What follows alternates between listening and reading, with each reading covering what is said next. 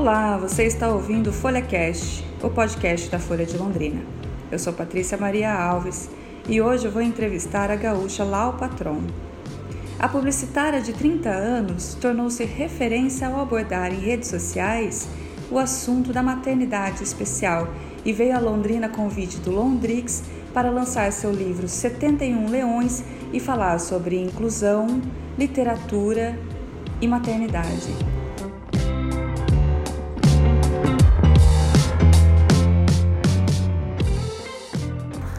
Então, lá, a primeira vez que você está aqui em Londrina e veio para o lançamento do seu livro 71 Leões, é isso mesmo? É isso, venho bastante para o Paraná, mas normalmente para Curitiba, a trabalho e porque meu filho faz um tratamento de saúde aqui. Mas nunca tinha vindo para Londrina, então tô chegando pela primeira vez. E você é de que região do Rio Grande do Sul? Eu sou de Porto Alegre, sou da capital mesmo, mas tô meio ausente de Porto Alegre ultimamente tenho viajado bastante com o trabalho entre o livro e meu trabalho com inclusão e tem sido bem intenso. Vamos começar então você me falando um pouco do seu livro. O que, que você vem apresentar aqui em Londrina no Londrix? Do que fala os 71 Leões? Como que você, como que foi o processo de criar esse livro e o que você espera com ele? 71 Leões é um livro muito intenso. Eu uso muito a palavra cru para ele, assim, porque as pessoas olham o meu trabalho com inclusão e aí acham que o livro é sobre isso, né? E o livro não é sobre inclusão. O livro não é sobre maternidade. O livro não é sobre a doença do João. Não, o livro não é sobre o próprio João, né?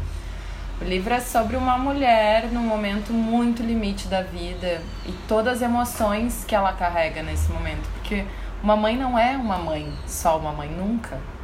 Ela é uma mulher, ela é uma filha, ela é a namorada de alguém, ela é a profissional e, e eu queria trazer isso no livro, assim, porque existe uma desumanização da mulher muito forte. Na maternidade já, mas na maternidade atípica ainda mais, assim, como se a gente não pudesse ser mais nada além disso. Assim. Então, o 71 Leões tem algumas coisas importantes sobre ele. Primeiro, não é um leão por dia, não é sobre isso, né? A minha visão na época era que, na verdade, um leão a mais chegava todo dia para me dar mais força. E não que a gente matava. Aliás, adoro os leões, sou super do meio ambiente, não me botem nesse lugar. Mas é um diário dos 71 dias que eu passei com o João no hospital. A história do João é assim: o João nasce um menino típico, aparentemente, né? Uh, não existia nada nele que nos dissesse que seria, a nossa experiência seria diferente da esperada. Então, o João nasceu, cresceu, desenvolveu todas as capacidades que a gente espera de uma criança. Ele rolou, falou, caminhou, enfim. E aí, quando ele tinha um ano e oito meses, o corpo dele colapsou do nada. Um dia ele tava brincando, normal, tudo certo, e no outro dia entrando num hospital sem ninguém saber o que estava acontecendo. E o que estava acontecendo era a primeira crise de chua que ele teve na vida. A gente não sabia ainda o nome dessa doença. É uma doença raríssima, autoimune, de causa genética. E é como as doenças autoimunes, ela é como um botão de autodestruição que o corpo liga, né? Então, o João chegou a ter uma falência de órgãos generalizada, assim, vários dos órgãos vitais estavam uh, parando. E uma das consequências disso foi um AVC. Então, é, eu sempre digo, as pessoas também confundem isso. Elas acham que as sequelas motoras do João têm a ver com a doença. Não tem. É, tem muitas pessoas que têm a mesma doença que ele e que têm uma vida absolutamente normal, sem nenhum tipo de sequela motora. Mas ele sofreu um AVC. Então a gente tem essas duas questões, assim. E a gente entrou nesse hospital sem saber absolutamente o que estava acontecendo e foi sair 71 dias depois. E o livro é diário, é essa mulher principalmente falando sozinha, né? Ela tá falando com ela mesma, então é, é muito íntimo, ele é muito visceral, assim. É, e muito sem filtros, né? E eu, eu fiz questão disso, assim, nas edições do livro, eu lembro que várias vezes me questionaram, ah, mas tu vai deixar isso, não é melhor dar uma enfeitada aqui, dar uma diminuída aqui, isso aqui tá meio forte. Eu falei, não quero fazer isso, né? É, eu quero falar de uma forma muito sincera, porque eu quero tocar em outras pessoas.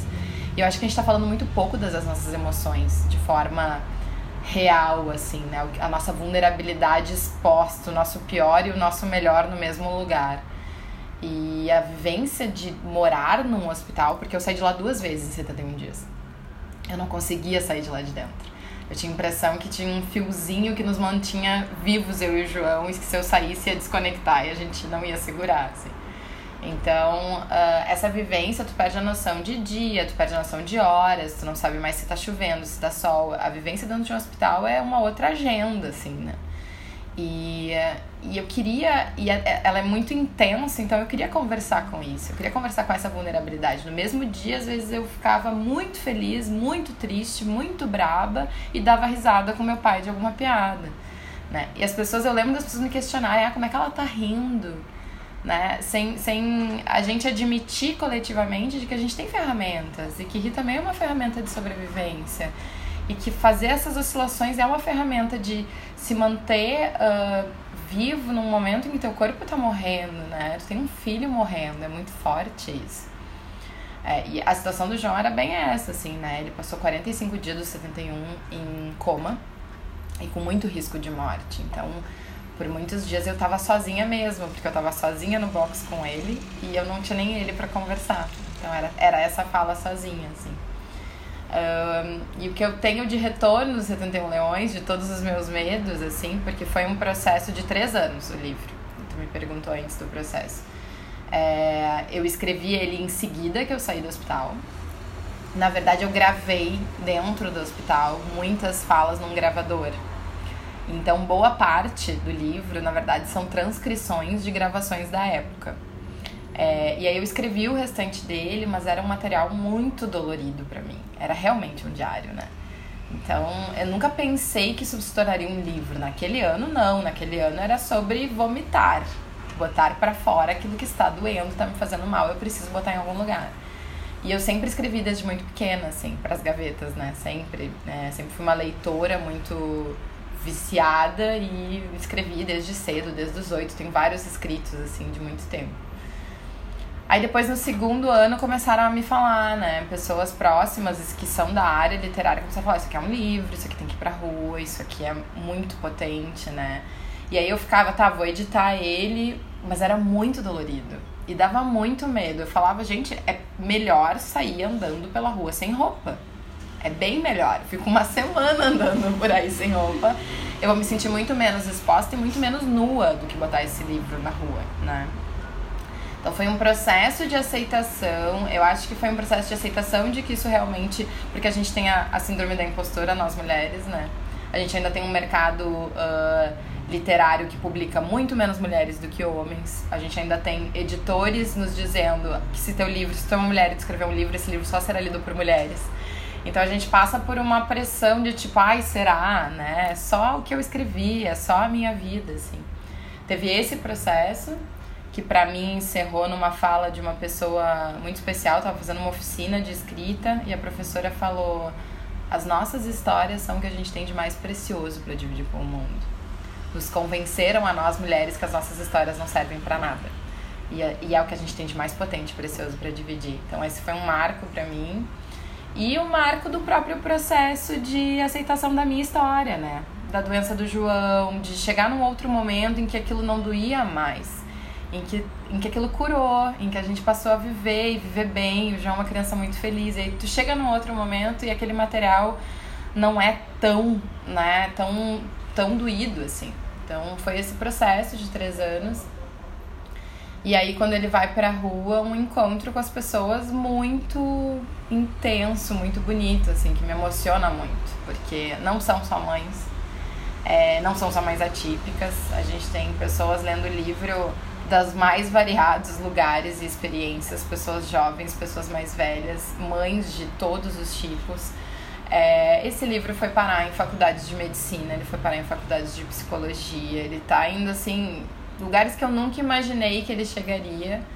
É, eu recebi uma mensagem esses dias de um médico de São Paulo me dizendo: li teu livro numa viagem de férias para Europa, uh, fazia 30 anos que eu não chorava e voltei comprei 70 livros com a tua editora para dar para todos os residentes do meu hospital.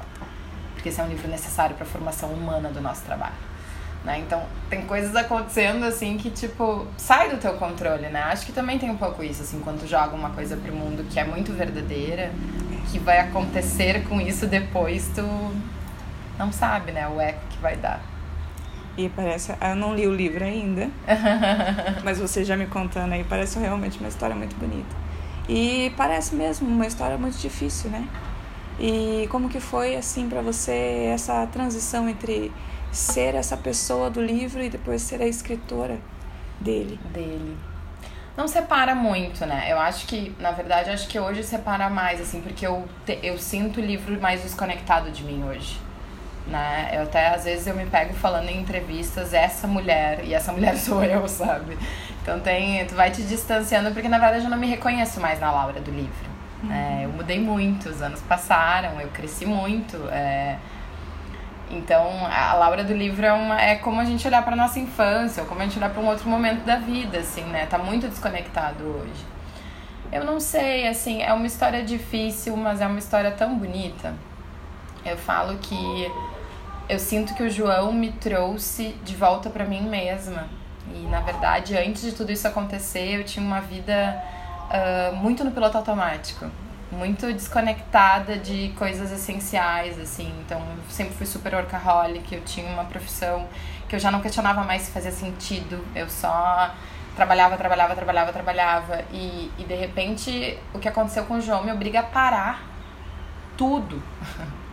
tudo que eu achava que eu conhecia, que eu achava que era vida, que eu achava que eram meus objetivos, eles são rompidos. Todos os meus sonhos, né, os planos, tipo assim, não, acabou tudo vai ter que começar do zero. Né? Então, porque eu tinha uma rotina de uma mãe normal no Brasil, que deixa o filho na creche às sete e meia e vai buscar às sete. E vai ficar duas horas com ele por dia, duas horas e meia. De repente eu me vejo num lugar questionando tudo isso. É isso que eu quero para minha vida? Quanto tempo eu tive com meu filho efetivamente antes dele estar em coma? É...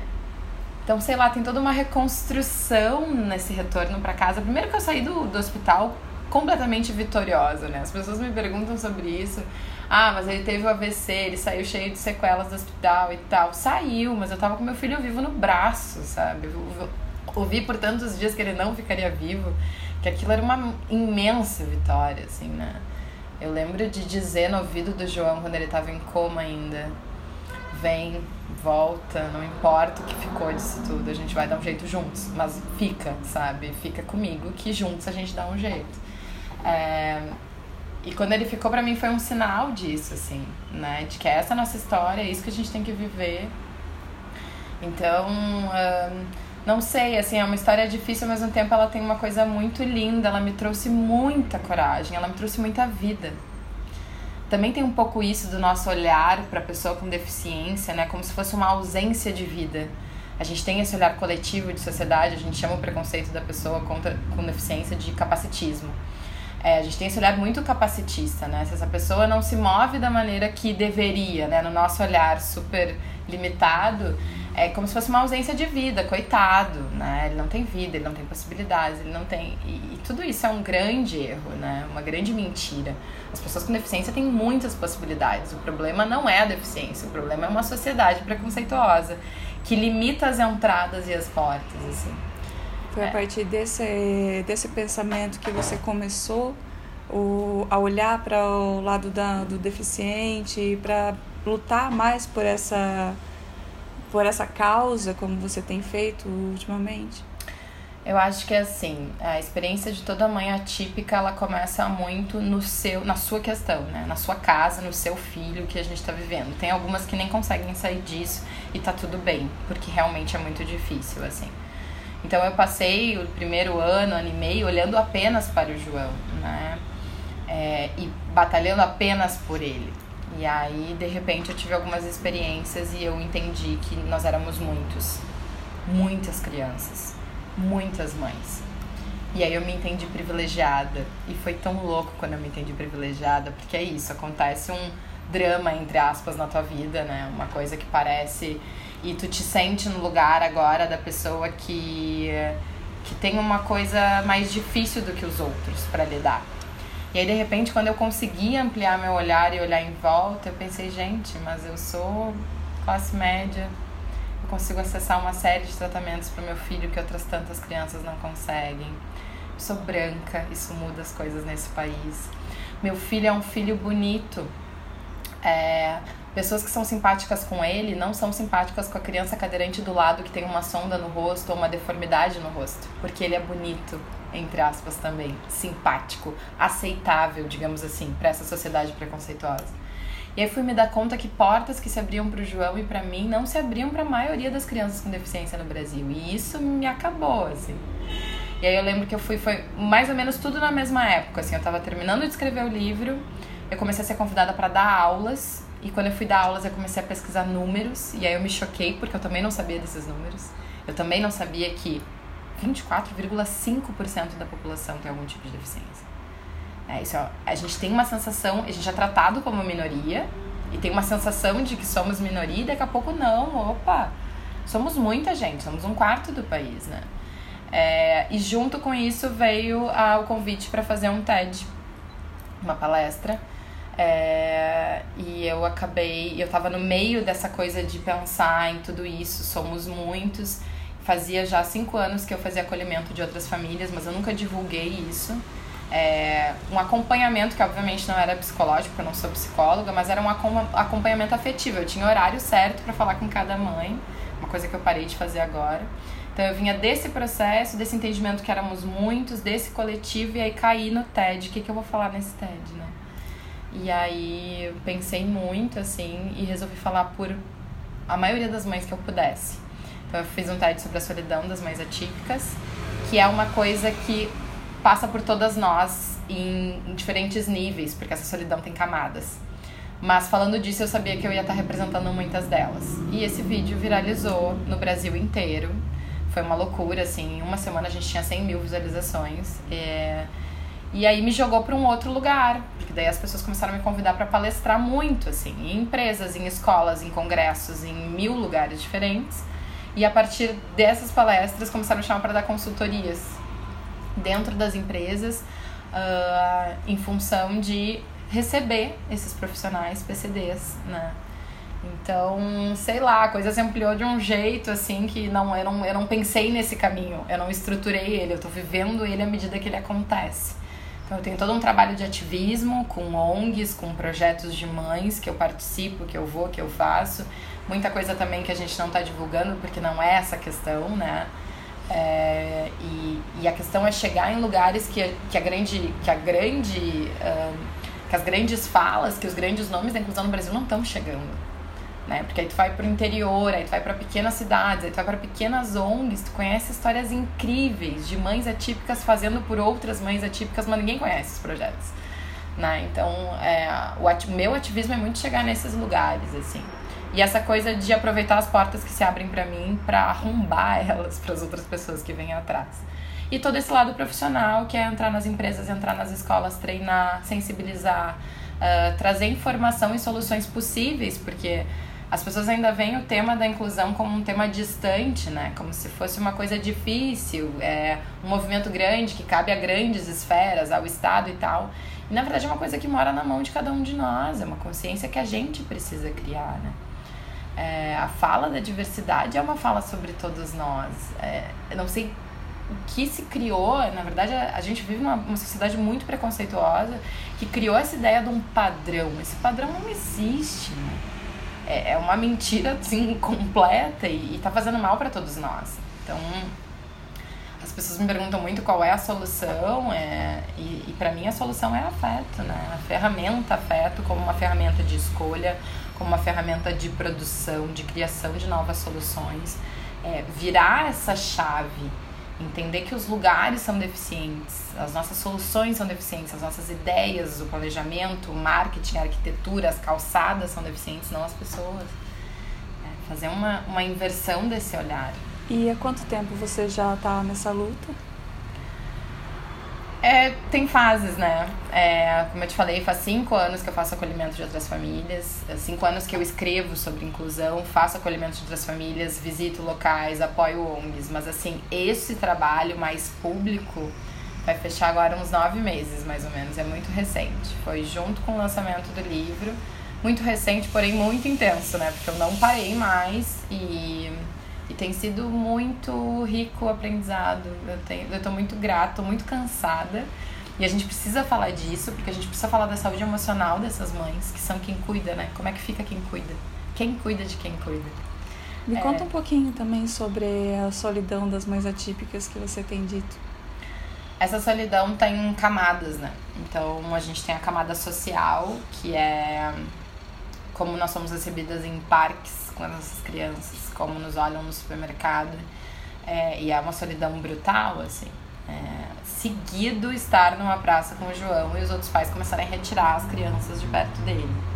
Né? Então, é, isso é muito comum, a maioria das mães passa em níveis diferentes. Aí a gente tem a solidão, é, um, um pouco mais do circuito dessa criança mesmo, que é a escola, como é que funciona dentro da escola, como é que funciona dentro do condomínio, nas áreas em que essa criança uh, tem mais intimidade, né? Muitas vezes também essa solidão é total. E aí a gente tem a família, né? São amigos que se afastam, familiares que têm medo, não querem se envolver, as mães dos coleguinhas da escola que não mandam os convites de aniversário, ninguém convida para ir para sua casa. É, então, e também tem a solidão que é muitas mães são abandonadas pelos parceiros. Abandonadas por causa dessa criança.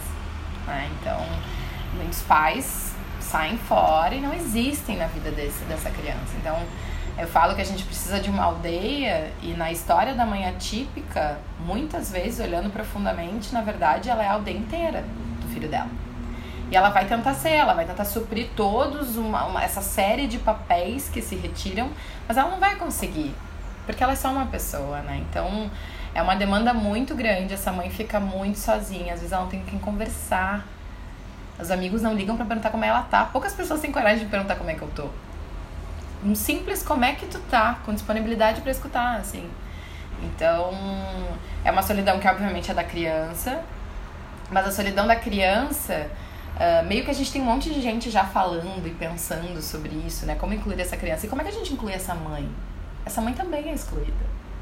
Essa mãe também uh, recebe muitos não, portas fechadas, pessoas que se retiram. Ela também está muito sozinha. Então, eu fiz uma fala sobre isso e, e essa fala encontrou um eco tão grande por isso, porque de fato todas nós sentimos essa solidão em algum nível, né?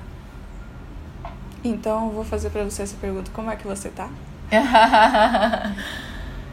Eu tô num misto de sentimentos. Vou fazer uma resposta sincera. eu tô uh, muito feliz com tudo que eu consegui caminhar abraçada e apoiada por tantas pessoas. Tem um bando de mulheres e mães fazendo coisas incríveis nesse país. E eu fico muito feliz de estar um pouco nesse lugar, assim. Ao mesmo tempo eu tô muito cansada né? Então hoje foi um dia que me bateu, nossa, mais uma viagem, né? Eu queria tanto ficar hoje em casa com o João. Eu tô com saudade de ficar em casa com o meu filho. Né? Tem coisas acontecendo na vida dele que eu queria estar hoje. Eu tava ontem, mas eu queria estar hoje. E aí, meio que a gente não tem esse direito, porque a gente tem que ir, a gente tem que falar, tem, tem todo um coletivo que precisa dessa fala. Então eu tô, eu tô me sentindo nesse lugar, assim, de não idealizem, não romantizem a vivência de uma mãe atípica, sabe?